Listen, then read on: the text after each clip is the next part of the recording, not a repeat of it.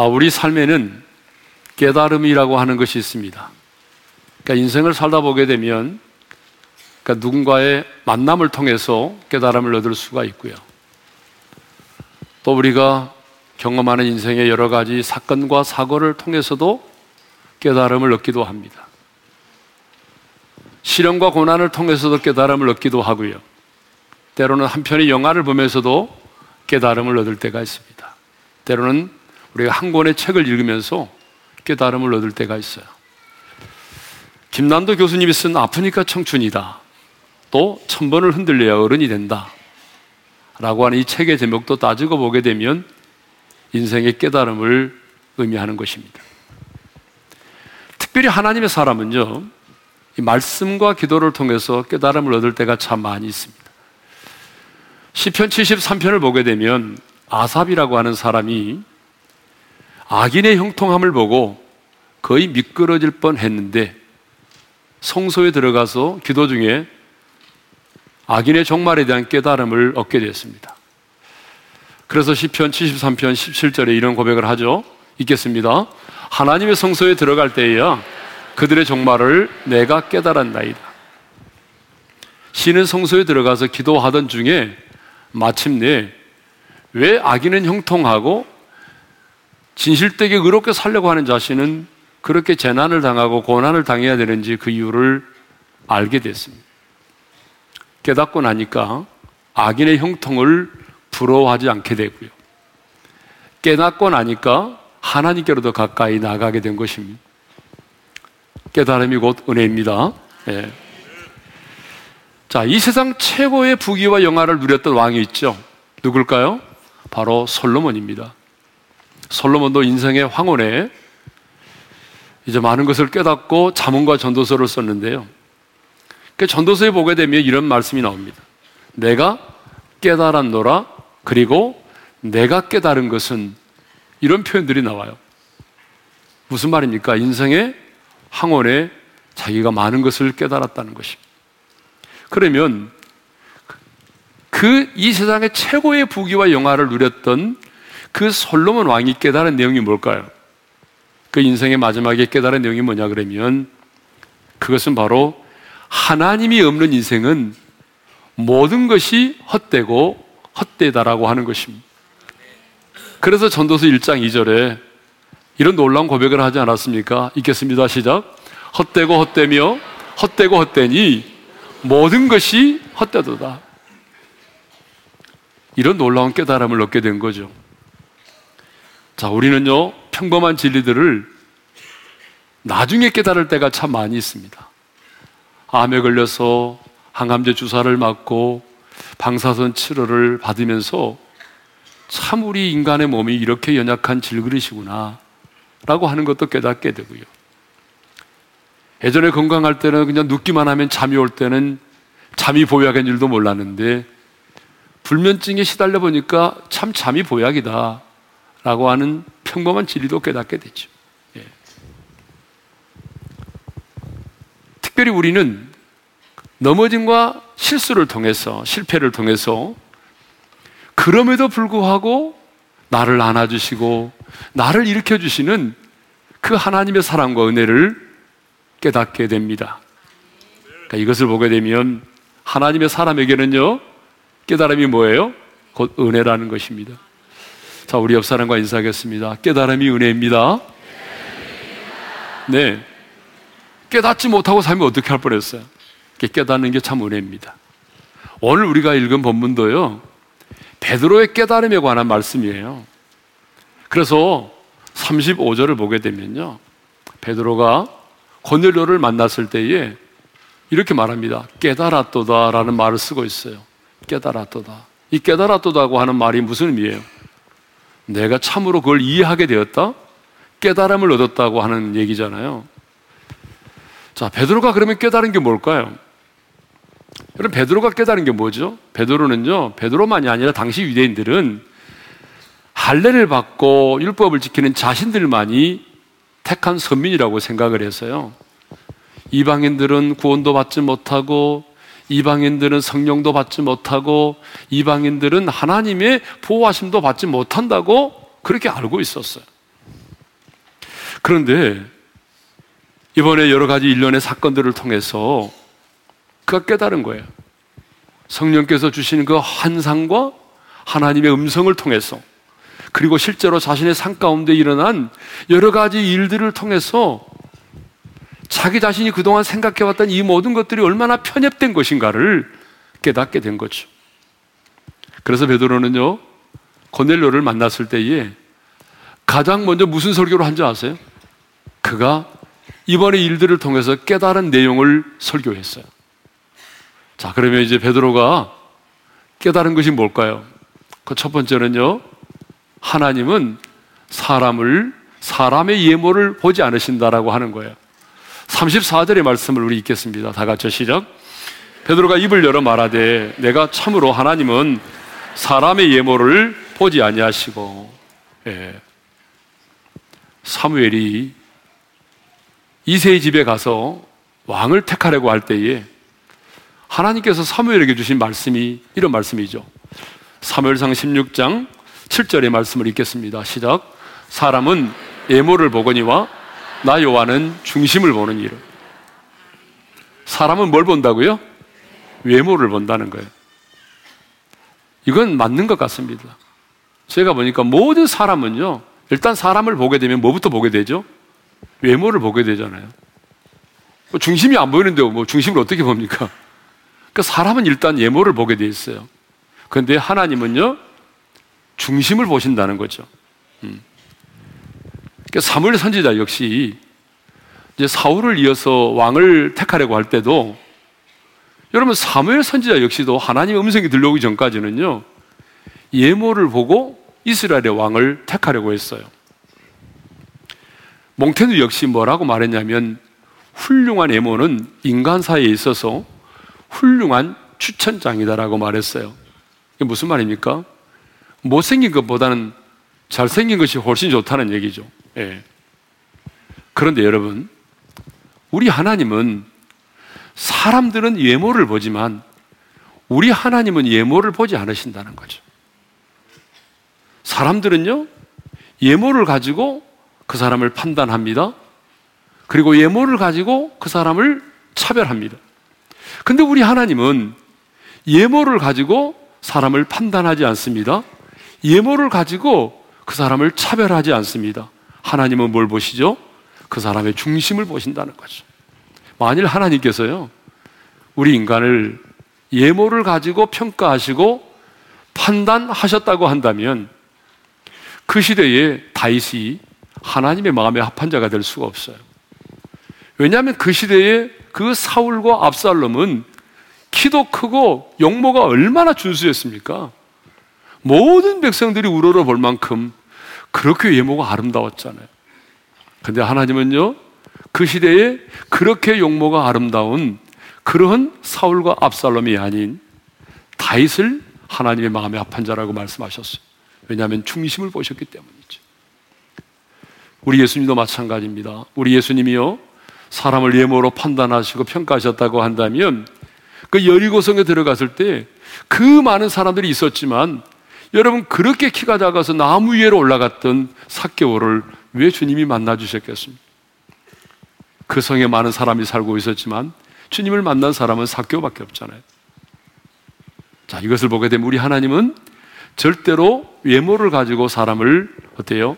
판단하거나 차별하거나 평가하지 않으신다는 것입니다. 하나님 뭘 보신다고요? 중심을 보신다는 거예요. 그렇기 때문에 여러분, 우리가 하나님의 손에 붙들림 받아요. 쓰임을 받으려고 한다면 외모를 가꾸기보다는 우리는 뭘 해야 돼요? 우리의 마음을 단장을 해야 돼요. 여러분, 우리의 마음을 아름답게 단장을 잘 하시길 바랍니다. 여러분의 마음을 단장하면 하나님은 중심을 보시기 때문에 여러분 그 중심을 보시고 그 사람을 들어 쓰신다는 것입니다. 자, 그러면 오늘 본문에서 베드로가 깨달은 하나님은 사람의 예모를 보지 않으신다고 하는 말의 의미가 뭘까요? 이 말의 의미는요, 할례 받은 자들이나 할례를 받지 않은 사람이나 하나님은 차별하지 않으신다 그런 얘기입니다. 예. 유대인들은 태어난 지 8일 만에 할례를 받게 되어 있습니다. 그래서 이제 8일 만에 은경의 포피를 잘라내는 할례를 받잖아요. 여러분 왜 할례를 받죠? 왜 이스라엘 사람들이 태어난 지 8일 만에 할례를 받아요? 그 할례를 받은 이유가 있습니다. 우리는 아브라함의 후손으로 택한 언약의 백성이다라고 하는 거예요. 그러니까 언약의 백성이다라고 하는 증거가 뭐예요? 증표가 바로 할례예요. 그래서 이 할례를 받으면 우리는 아브라함의 후손이고 우리는 언약의 백성이다. 라고 하는 자부심이 대단했어요. 그 자부심을 갖는 건 좋은데 문제는 할례를 받지 않은 사람들을 인간 이하로 취급했다는 거예요. 개처럼 취급했다는 거죠. 예. 그런데 베드로는 깨달았습니다. 뭘 깨달았어요? 하나님은 할례를 받은 자들이나 할례를 받지 않은 자들이나 하나님은 사람의 예모를 보지 않으시고 차별하지 않으신다는 것입니다. 할렐루야. 예. 자, 두 번째 깨달음입니다. 두 번째 깨달음이 뭐냐 그러면 하나님을 경외하며 의를 행하는 자는 하나님이 다 받으신다는 거예요. 35절의 말씀을 읽겠습니다. 시작. 각 나라 중 하나님을 경외하며 의를 행하는 사람은 다 받으시는 줄 깨달았도다. 지금 베드로는요, 어떤 표현을 쓰고 있습니까? 각 나라라고 하는 말을 쓰고 있어요. 그리고 다 받으신다는 표현을 쓰고 있어요. 각 나라라고 하는 말이 무슨 말일까요? 모든 민족을 말하잖아요. 할례를 받은 유대인만을 말하는 것이 아니라 모든 민족, 그러니까 어떤 민족의 어떤 사람이든지 간에 할례를 받지 않았을지라도 하나님을 경외하고 의를 행하는 자는 하나님이 다 받으신다는 거예요. 예? 베드로는 그동안요 할례를 받고 율법을 지켜 행하는 우리들만이 하나님이 받으신다고 생각을 했어요. 우리들의 예배만을 받으시고 그리고 우리에게 성령을 주시고 우리들만 구원하신다고 생각을 했어요. 근데 하나님은 그게 아니라는 거예요. 할례를 받지 않았을지라도 어떤 민족의 사람, 어떤 사람일지라도 그가 하나님을 경외하고 의를 행한다면 하나님은 차별 없이 그 사람을 받으신다는 거예요. 이것을 보여주기 위해서 하나님이 한 사람을 선택하셨는데 그 사람이 바로 누구였습니까? 이방인 중에 이방인 백부장 고넬료였다는 사실입니다. 이것을 깨닫도록 하기 위해서 하나님은 고넬료가 기도할 때에 환상을 보여주셨어요. 그리고 천사가 나타나서 사람을 보내요. 요바에 있는 베드로를 청하라고 지시를 했어요. 고넬료가 보낸 사람들이 요바에 도착했을 때 그 시간에 베드로는 기도 중에 있었고 기도 중에 있던 베드로는 환상을 보게 됐습니다. 하늘이 열리고 큰 그릇이 내오는데 그 큰 그릇 안에 큰 보자기가 있는데 그 보자기 안에 오랫동안 전통적으로 속되다고 생각하고 부정하게 여겼던 짐승들이 있었어요. 너무 놀래고 있는데 하나님 음성이 들려왔습니다. 일어나 잡아먹으라. 이게 뭐지? 이렇게 환상을 보고 음성을 듣고 베드로가 의아해하고 있을 때에 마침 코넬로가 보낸 사람이 자기가 묵고 있는 집을 찾아와 자기를 찾고 있는 것입니다. 그때 하나님의 음성이 들려왔습니다. 그들은 내가 보낸 사람이니 의심하지 말고 그들과 함께 가라. 그래서 다음날 50km 되는 거리를 걸어서 가이사라의 고넬료 집에 왔습니다. 와서 보니 이게 웬일입니까? 고넬료라고 하는 사람이 자기 친척과 가까운 친구들을 다 불러 모아놓고 자기를 기다리고 있는 거예요. 아, 어째 이런 일이? 이건 있을 수가 없는 일. 이건 우연히 일어난 일이 아니에요. 그래서 베드로는 깨달았습니다. 이렇게 자신이 경험하게 된 환상과 하나님의 음성과 지금 자기 앞에 일어나고 있는 실제적으로 일어나고 있는 이 모든 일들을 보면서 깨달은 게 뭐예요? 하나님은 할례를 받은 우리들만이 아니라 어떤 민족, 어떤 사람일지라도 하나님을 경외하고 의를 행하는 자는 하나님이 차별 없이 받으시는구나. 이 놀라운 사실을 깨닫게 된 것입니다.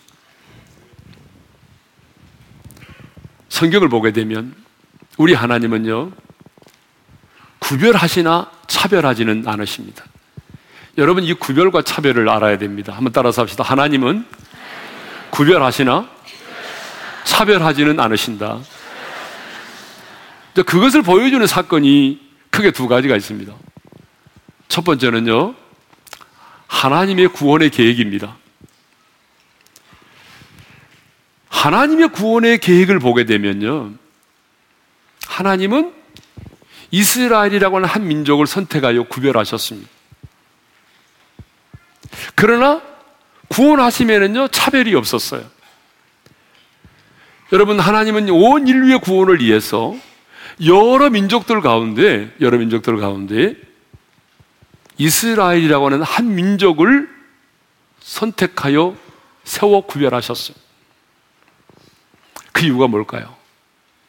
두 가지 이유 때문입니다. 왜 하나님은 인류의 구원을 위해서 이스라엘이라고 하는 한 민족을 선택하여 구별하시는가? 그 이유가 있는데 그 첫 번째 이유는 뭐냐 그러면요. 구원자로 오실 그 메시아의 탄생을 위해서입니다. 여러분, 인류의 구원을 위해서는 메시아가 오셔야 되잖아요. 예수님이 오셔야 되잖아요. 그러면 예수 그리스도의 탄생을 위해서는 한 민족이 필요했어요. 그래서 구약의 예언대로 아브람과 다윗의 후손으로 예수 그리스도가 오신 거예요. 우리가 구약의 역사를 보게 되면 이스라엘 백성들 진짜 못됐잖아요. 허구한 날 하나님 잊어버리고 부름받은 아브라함은 그 언약을 잊어버리고 애굽으로도 가서 자기 만나라를 마누라고 하라고 하지 않고 누이라고 말하고 자기 아내를 막 팔아버리고 그런 일들이 있지만 그럼에도 불구하고 다시 그 사라를 돌아오게 만드시고 이스라엘 백성들을 돌이키시고 해서 마침내 하나님은 아브라함과 다윗의 후손으로 예수 그리스도를 보내셨습니다. 이 예수님의 탄생, 출생 때문에 하나님이 한 민족을 선택하신 거예요. 구별하신 거예요. 두 번째 이유는요, 구원 계십니다. 어떻게 하면 타락한 우리 인간이 구원을 받을 수 있는지를 계시해 주기 위해서 하나님이 이스라엘이라고 하는 한 민족을 선택하셨다는 거죠. 그래서 하나님은 구약의 여러 선지자를 보내셨습니다. 그 선지자들이 하는 일이 뭐예요?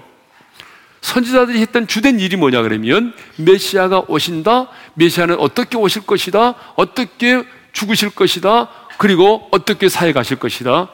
메시아에 대해서 그들은 끊임없이 예언했습니다. 그리고 이스라엘 역사적인 모든 사건들이 단순한 이스라엘 역사적인 사건으로 머무르는 것이 아니라 노아의 사건, 출애굽의 사건, 이 바벨론 포로의 기한의 사건, 이 모든 사건들은 우리 인간의 구원이 어떻게 이루어지는지를 가르쳐 주는 계시였습니다.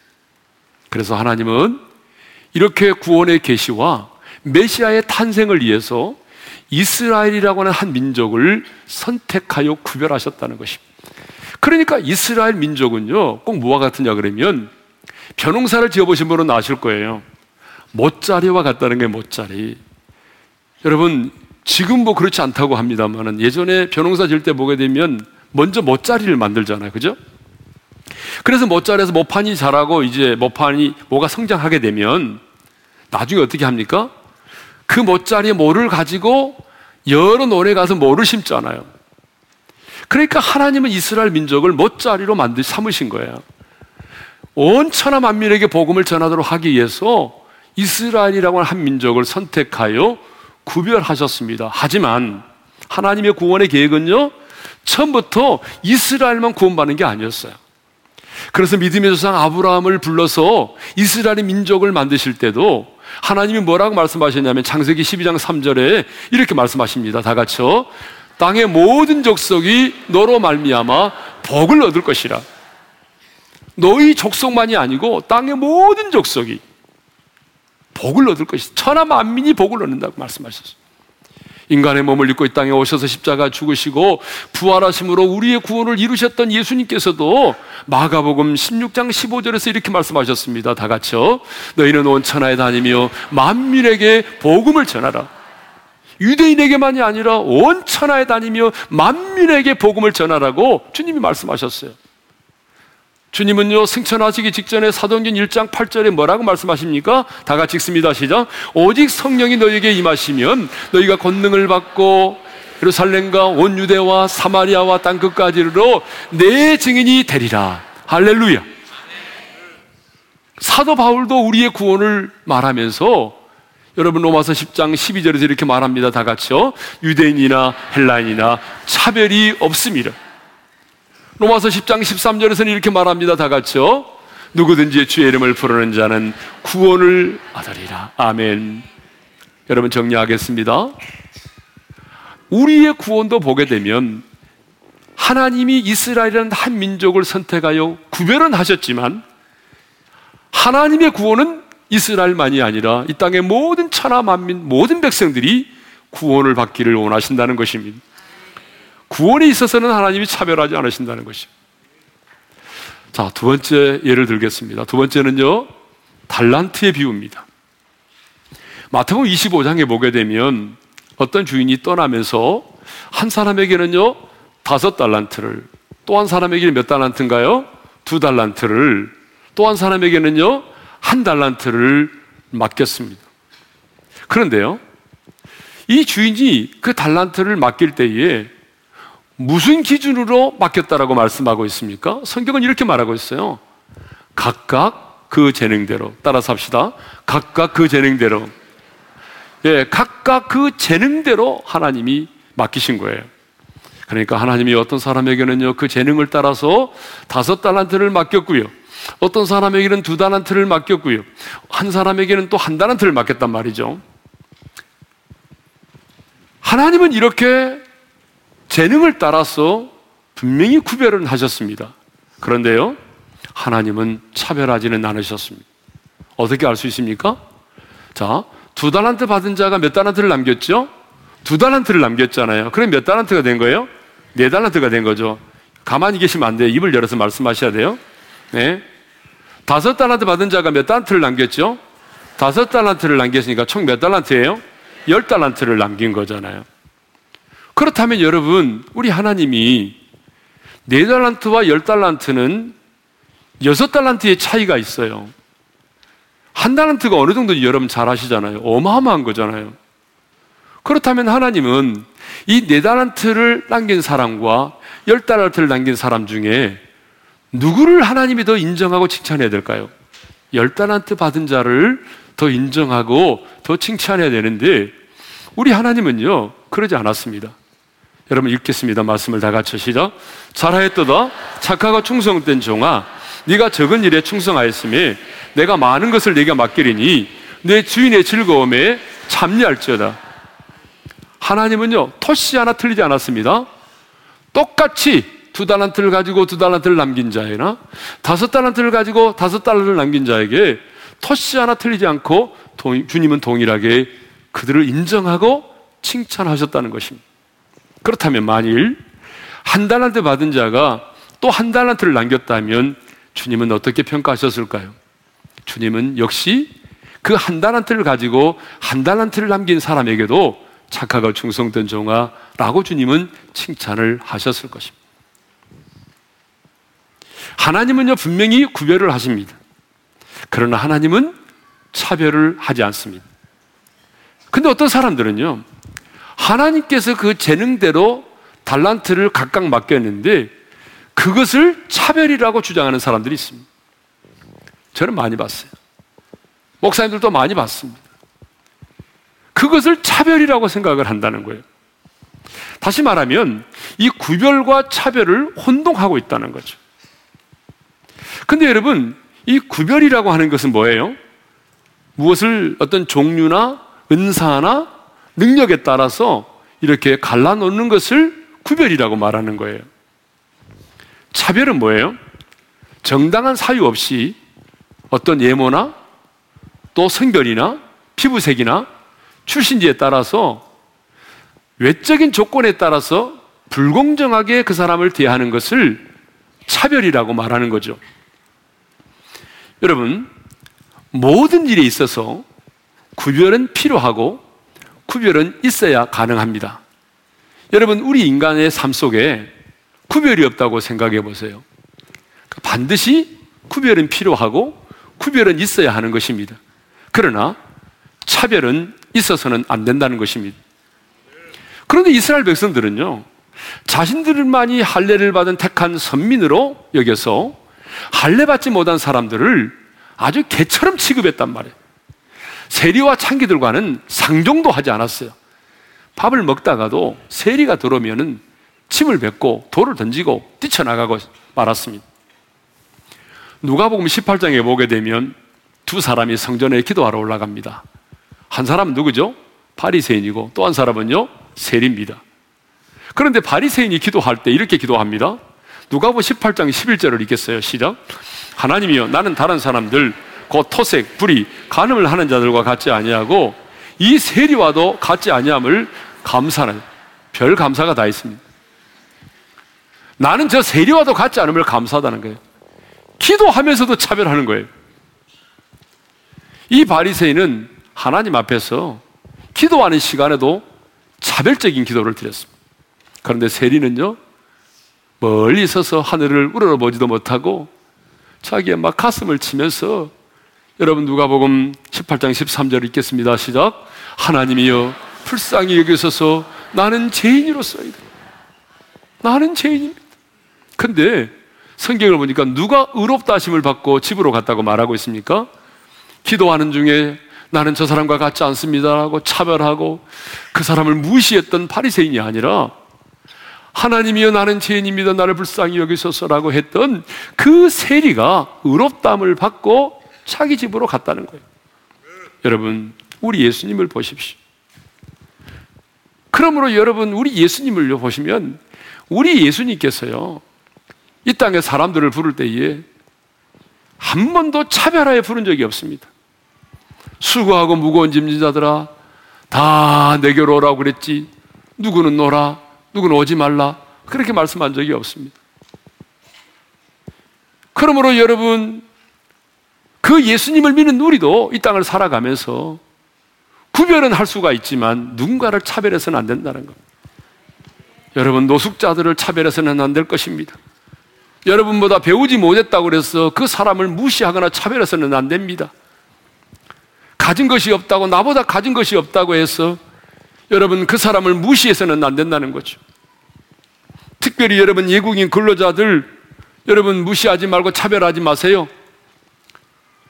여러분 어떤 집에 가보게 되면 파출부로 외국인 아줌마들이 와 계신 분도 계시고 공장에도 가보게 되면 외국인 근로자들이 많이 와 있는데 여러분 그들을 차별하지 말라 그 말이에요. 장애인들을 차별하지 말라 그 말이에요. 여러분 우리 예수님께서 부르신 사람들을 보십시오. 우리 예수님께서 부르신 사람들을 보게 되면 갈릴리 바다에서 고기를 잡던 어부들도 있었고요. 막달라 마리아와 같은 천한 창녀도 부르셨고요.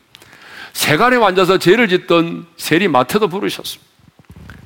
여러분, 우리는 예수님 주변에 늘 가난하고 소외된 사람만 있을 것 같죠? 아닙니다, 여러분. 우리 예수님 주변에 보게 되면 누구도 있었습니까? 아리마드 요셉과 같은 부자도 있었습니다. 니고데모와 같이 사내들은 공회원, 올라올 만한 국회의원도 있었습니다. 무력으로 독립을 시도하려고 했던 열심당원 시몬도 있었습니다. 로마 군대의 백부장도 있었습니다.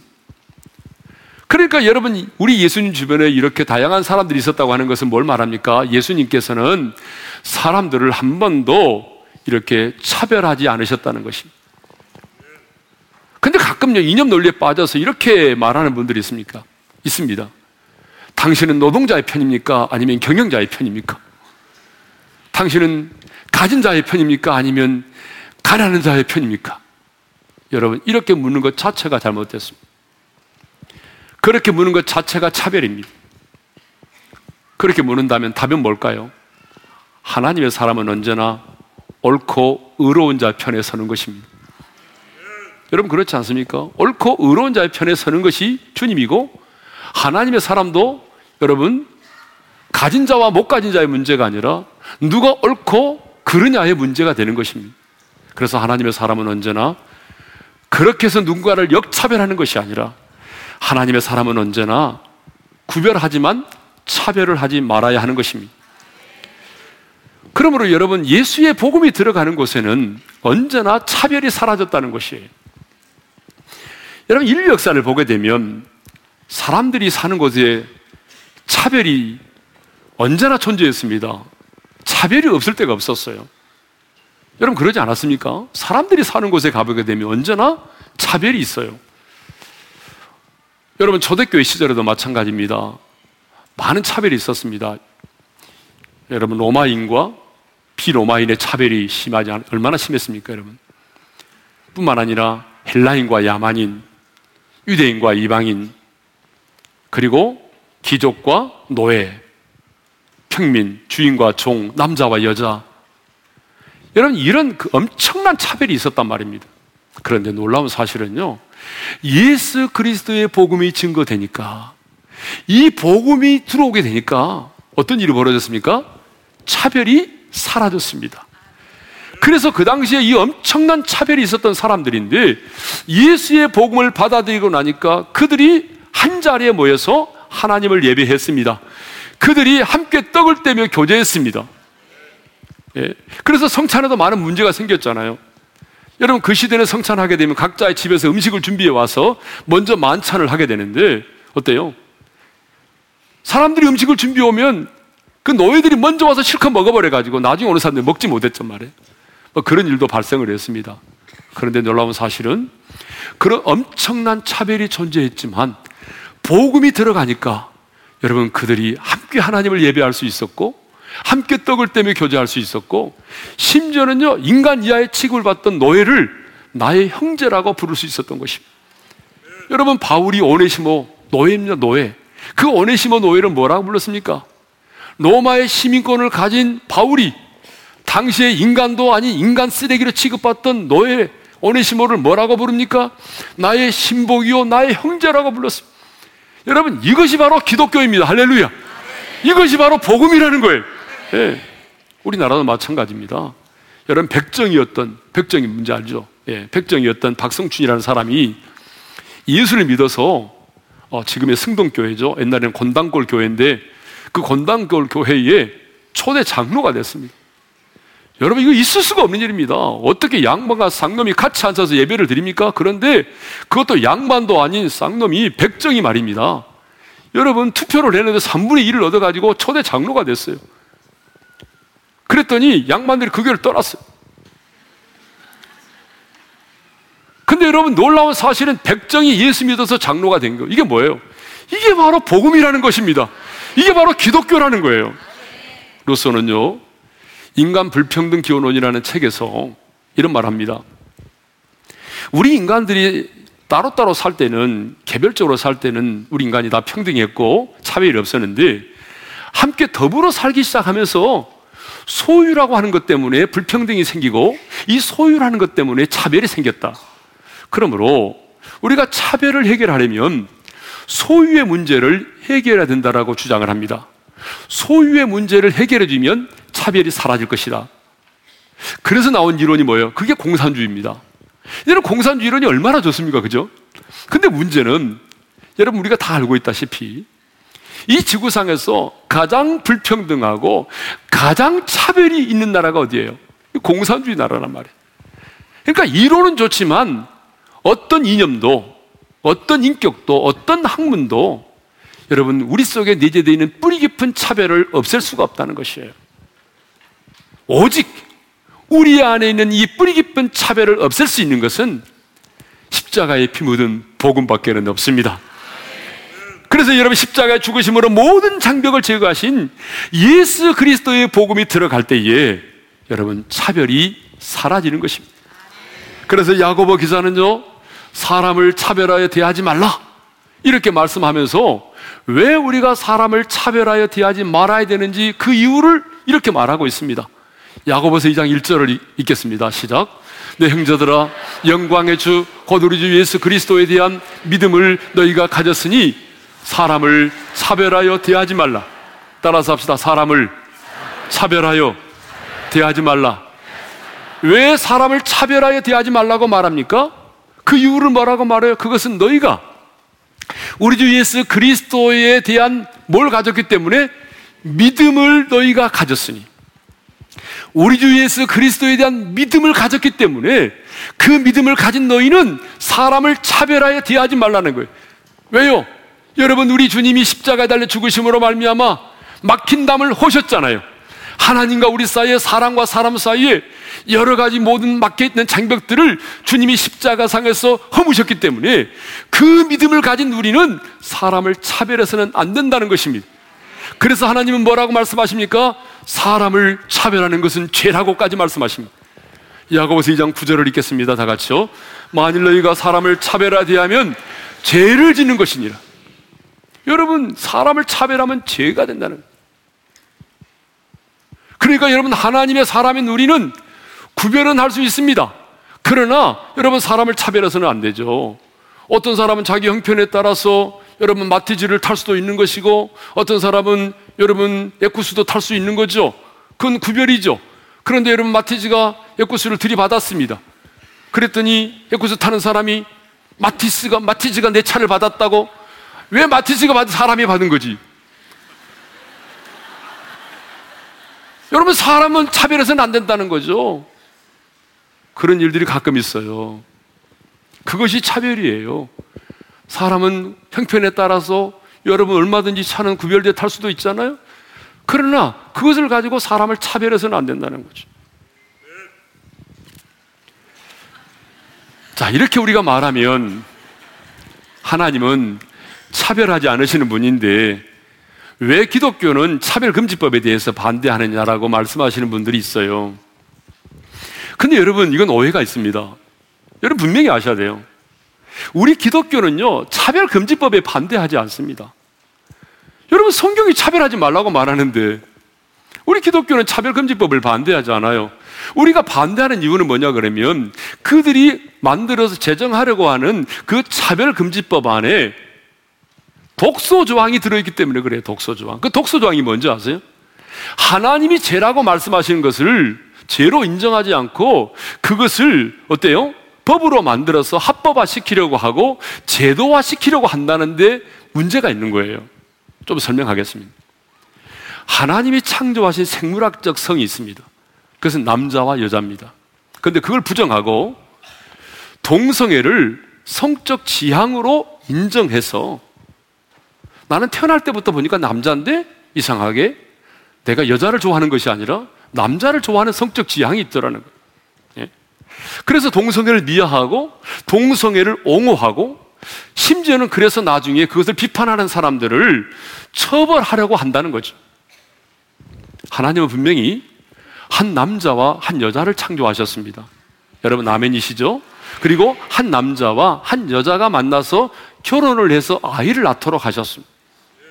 근데 이제 사람들은요, 태어날 때부터 가지고 있는 그 생물학적 성을 부정하고 동성애적인 성적 지향을 가지고 태어난 사람들이 있다고 주장을 하면서 심지어는 이제 젠더라고 하는 성을 주장하기 시작합니다. 젠더. 젠더가 뭐냐 그러면 사회적 성을 말합니다.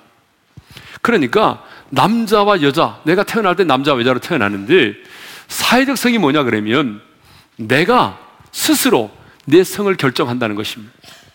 그래서 내가 14살 되던 해에 내가 보니까 내가 지금까지 남자로 살아왔는데 내가 이제부터는 여자로 살아야 되겠다. 그러면 지금부터 내 성은 남자가 아닌 여자가 되는 거예요. 그러니까 스스로가 자신의 성을 결정하는 겁니다. 하나님의 창조의 질서를 완전히 깨뜨리는 것입니다. 네. 성경은 분명히 동성애를 가증한 일이라고 말합니다. 그리고 부끄러운 일이라고 말씀하고 있습니다. 내기 18장 22절을 읽겠습니다. 시작. 너는 여자와 동침한 같이 남자와 동침하지 말라. 이는 가증한 일이니라.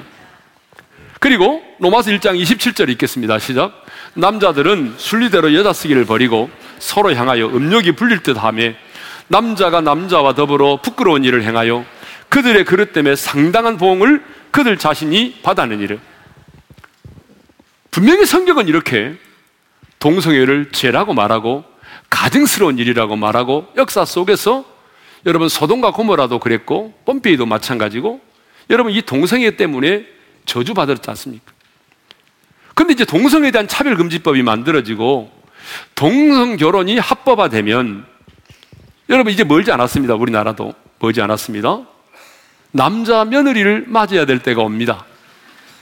딸 사이를 맞아야 될 때가 오는 거예요. 그리고 지금보다 훨씬 인구, 심각한 인구 절벽을 경험하게 되는 것입니다. 지금 여러분, 우리 대한민국이 가장 처해는 위험한 게 뭐냐면 인구 절벽입니다. 이대로 가게 되면요, 어떻게 되겠습니까? 그런데 지금도 인구 절벽이 심각한데, 남자와 여자가 만나서 결혼을 해야 자식이 태어나는 거 아니겠습니까? 여러분, 남자가 아무리 남자하고 생활해 보세요. 자녀가 태어나는가? 자식이 태어나지 않으니까 더 이상 이 땅은 인구 절벽이 더 심각해지는 겁니다. 근데 그보다 더 큰 문제가 발생했습니다. 그것은 뭐냐면 웨이지의 확산입니다. 동성애자들은 아니라고 말하지만 아닙니다. 여러분 전 세계적으로 보게 되면 에이즈가 굉장히 확산되다가 급속도로 줄어들고 있어요. 그런데 유일하게 우리 대한민국은 에이즈가 굉장히 빠른 속도로 확산되고 있습니다. 여러분 2026년 통계를 보게 되면 우리나라 에이즈 환자가 공식적으로 4만 명입니다. 국가에서 돈을 주면서 한 달에 올 300, 350만 원씩 치료비를 주면서 관리하고 있는 사람이 만 명이고 비관리자가 3만 명이고 또 전문가들은 아직 드러나지 않는 사람까지 합하면 6만 명의 에이즈 환자가 있다라고 말합니다. 6만 명의 에이즈 환자가 이 땅에 존재할 거라고 보고 있습니다. 근데 여러분, 에이즈 환자 만 명을 국가에서 관리를 하는데 작년에 들어간 돈이 얼마인지 아십니까? 전부 세금으로 충당했는데 여러분 4조가 들어갔습니다. 한 달에 350만 원씩 계산해 보면 여러분 만 명이면 4조입니다. 그러니 지금 보균자까지 합하게 되면 우리는 더 천문학적인 돈을 그 에이즈 환자의 치료를 위해서 쏟아부어야 할 판입니다. 그러니까 여러분 국가적으로도 볼 때에 여러분 이 동성애는 가정을 파탄시킬 뿐만 아니라 사회를 병들게 하는 것이에요. 그런데 많은 젊은이들이 특별히 우리 기독교 젊은이들이 만나면 이렇게 말하는 사람들을 많이 봤습니다. 목사님, 성소수자인 그들이 뭐 동성애를 하든 동성결혼을 하든 간섭하지 말고 비판도 하지 말고 그냥 자기들끼리 행복하게 살게 내버려 두세요. 아니 자기들끼리 행복하다고 하는데 뭘 비판합니까? 이렇게 말하는 분들이 있어요. 근데 여러분, 그건 잘못된 거예요. 여러분 지금 보세요. 동성애로 인해서 이렇게 많은 에이즈 환자가 발생하게 되고 이만큼 세금이 많이 나가야 되고 더군다나 여러분 이것은 무슨 논리와 같은가 하면은 마약을 하는 사람들이 야, 나 마약을 하니까 너무 행복하다. 그렇다고 해서 그 사람이 행복해 하니까 마약하는 사람들을 그러면 어떻게 해요? 그냥 놔둬야 됩니까? 여러분 그런 논리와 같은 거예요. 여러분 정리하겠습니다. 하나님은요, 동성 연애자도 사랑하시고, 연쇄 살인범도 사랑하시고, 그들도 구원을 받아야 될 하나님 앞에서는 죄인입니다. 우리 예수님께서 현장에서 가는마다 잡힌 여인을 데리고 왔을 때에 주님이 뭐라고 말씀하셨습니까? 너희 중에 죄 없는 자가 돌로 치라고 말씀하셨습니다. 여러분, 그러면 그들만 죄인입니까? 아닙니다. 하나님 앞에서는 우리도 죄인입니다. 여러분, 동성애자들만 죄인이 아니에요. 우리도 죄인입니다. 그러니까 우리도 그들을 향하여 돌을 들어 칠 수는 없는 것입니다. 그러니까 여러분, 기독교가 동성 여자들을 혐오한다든지 그리고 우리가 그들을 향하여 돌을 던지는 것은 이건 성경의 가르침이 결코 아닙니다. 그런데 여러분, 그 다음에 주님께서 하신 말씀이 뭡니까? 주님께서 하신 말씀이 뭐냐 그러면 나도 너를 정죄하지 아니하노니 다 같이 읽겠습니다. 시작. 가서 다시는 죄를 짓지 말라. 가서 다시는 죄를 짓지 말라는 것입니다. 여러분, 이게 중요합니다. 여러분, 우리 교회가 동성 연애자들을 혐오하고 돌을 들어서 그들을 비판하고 공격해서 그들을 죽이면 그건 교회가 할 일이 아닙니다. 교회는 여러분, 그들이 자신의 그것이 죄라는 사실을 깨닫도록 해야 돼요. 그 죄는 죄라고 말할 수 있어야 됩니다. 여러분, 어떤 죄든지 간에 깨닫고 돌아와야 고침을 받는 것입니다. 그러니까 우리는 그들이 하나님 앞에서 이 동성애가 하나님 앞에서 죄라는 사실을 인정하고 주께로 돌아올 수 있도록 그들을 포용하고 그리고 그들을 인도하고 그들이 깨닫고 돌아올 수 있도록 기도해야 된다는 말입니다. 이것이 기독교가 해야 될 역할입니다. 여러분 비판만 하고 정죄만 하고 돌로 들어치는 것은 이것은 기독교의 역할이 아니에요. 그래서 우리는 그들이 깨닫고 돌아올 수 있도록 우리는 기도해야 할 것입니다. 하나님은 구별하시나 하나님은 차별하지 않습니다. 오늘 지금까지 인생을 살아오면서 내가 누군가를 차별했다면 오늘 성령님께서 깨달음을 주실 텐데 그 누군가를 차별했던 것들에 대해서 하나님 앞에 철저하게 회개를 하시고 용서를 구하시고 여러분 이제는 정말 차별이 죄라는 사실을 깨닫고 누군가를 차별하는 것이 아니라 그들을 구별할 뿐이고 그들을 하나님의 사람으로 인정해드리고 우리가 함께 더불어 하나님이 원하시는 아름다운 세상을 만들어 갈 수 있기를 원합니다. 우리 찬양하십시다. 주는 평화 막힌 담을 모두 하셨네. 평화 막힌 담을 모두 하셨네. 주는 평화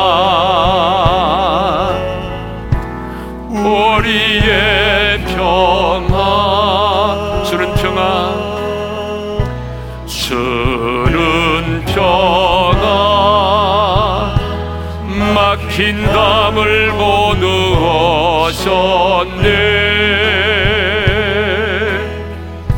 주는 평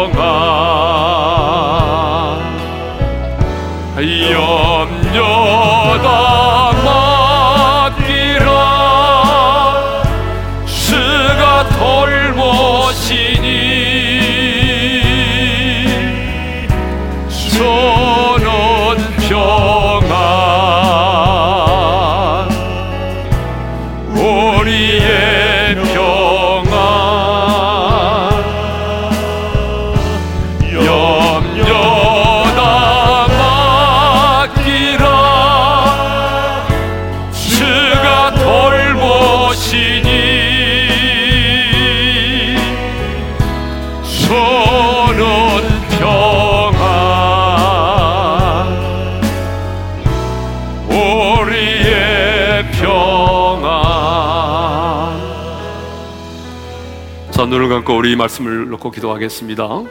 성도 여러분, 깨달음이 은혜입니다. 베드로는 깨달았습니다. 할례를 받은 자만이 아니라 할례 받지 않은 사람이라도 하나님은 예모로 사람을 예모로 보지 않으시고 어떤 사람이든지 간에 하나님을 경외하며 의를 행하는 자는 받으신다는 걸 깨달았어요. 하나님은 구별하지만 차별하지 않는다는 걸 깨달았습니다. 차별은 죄라고 말씀하십니다. 여러분 인생을 살아오면서 직장 생활하면서 여러분 누군가를 차별한 적이 없습니까? 여러분 여러분 집에 아파트에 드나들면서 경비를 보시는 그분을 혹시 차별한 적이 없습니까? 여러분 집에 파출부로 와서 일하는 분을 여러분이 차별한 적이 없습니까? 여러분 직장에서 일하고 있는 동, 동남아 근로자들을 차별한 적은 없습니까? 여러분, 차별은 죄입니다. 차별하면 안 돼요. 왜냐하면 주님이 우리의 모든 막힌 담을 헐어 놓으셨기 때문에. 혹시 우리 중에 동성연애자가 있습니까? 여러분, 그것은 죄입니다. 돌아오십시오. 혹시 여러분 누군가가 여러분의 친구가 내가 동성연애자라고 말한 적이 있습니까? 그분을 혐오하지 마십시오. 그분을 안아주십시오. 그리고 눈물로 기도해 주십시오. 그가 돌아와 회복될 수 있도록. 그것이 주님의 마음입니다. 오늘은 부르짖어 기도하지 않겠습니다. 우리 잠잠히 기도하겠습니다. 하나님, 차별하는 인생이 되지 않겠습니다. 인생을 살아가는 동안에 누구도 차별하지 않겠습니다. 하나님 차별하지 않는 인생을 살고 싶습니다. 동성애자가 내 주변에 있을지라도 혐오하지 않겠습니다. 그를 위하여 눈물로 기도하겠습니다. 우리 작은 목소리로 한 1, 2분 동안만 기도하겠습니다. 기도하겠습니다. 아버지 하나님, 감사합니다. 오늘 또 깨달음을 우리에게 주셔서 감사합니다. 하나님 인생을 살면서 내가 가졌다고 해서 가지지 못한 자를 차별하지 말게 하시고 연약한 자를 차별하지 말게 하시고 하나님 우리 주 예수 그리스도에 관한 믿음을 가졌기 때문에 사람을 차별하지 말라고 말씀하셨고 차별은 죄라고 주님 말씀하셨습니다. 하나님 차별하지 않는 삶을 살게 도와주십시오. 우리 주변에 누군가가 동성애자라고 말했을 때에 그를 비판하거나 혐오하지 말게 하시고 주님의 품으로 그들을 안아주고 눈물을 닦아주고 돌아올 수 있도록 이하여 기도해 줄 수 있는 하나님의 사람이 되게 도와주십시오. 이제는 우리 주 예수 그리스도의 은혜와 하나님 아버지의 영원한 그 사랑하심과 성령님의 감동 감화 교통하심이 누군가를 차별하지 않고 차별이 없는 인생을 살기로 다짐하고 떠나가는 성도들 위해 이제로부터 영원토록 함께 하시기를 축원하옵나이다. 아멘.